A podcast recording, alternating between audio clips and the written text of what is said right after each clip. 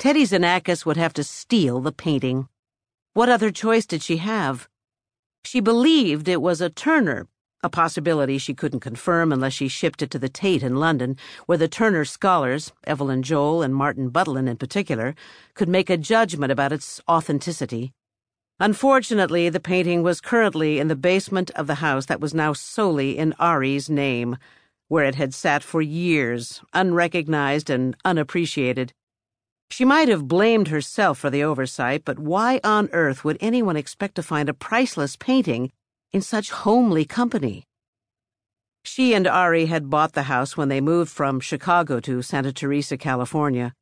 The estate had been owned by the Carpenters, who passed it down from generation to generation until the last surviving family member died in 1981, having neglected to write a will.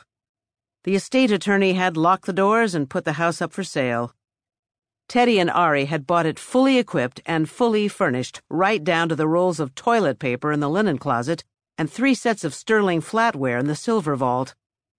The antiques, including several exquisite Persian carpets, were appraised as part of the purchase price, but in the process, a small group of paintings had been overlooked.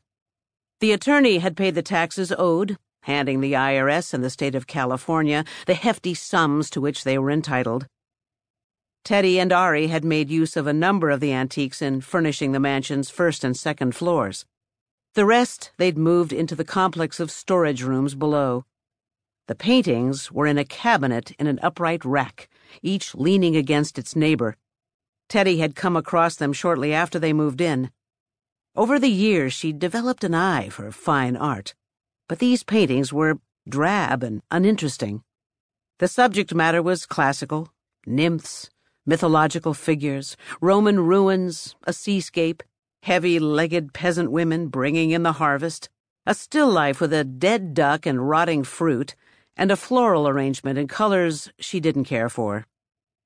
It was after she and Ari divorced, and they'd both signed off on the settlement that she'd realized one of the paintings she'd so carelessly dismissed might be an original of Joseph Mallord William Turner, whose work sold at auction in the millions.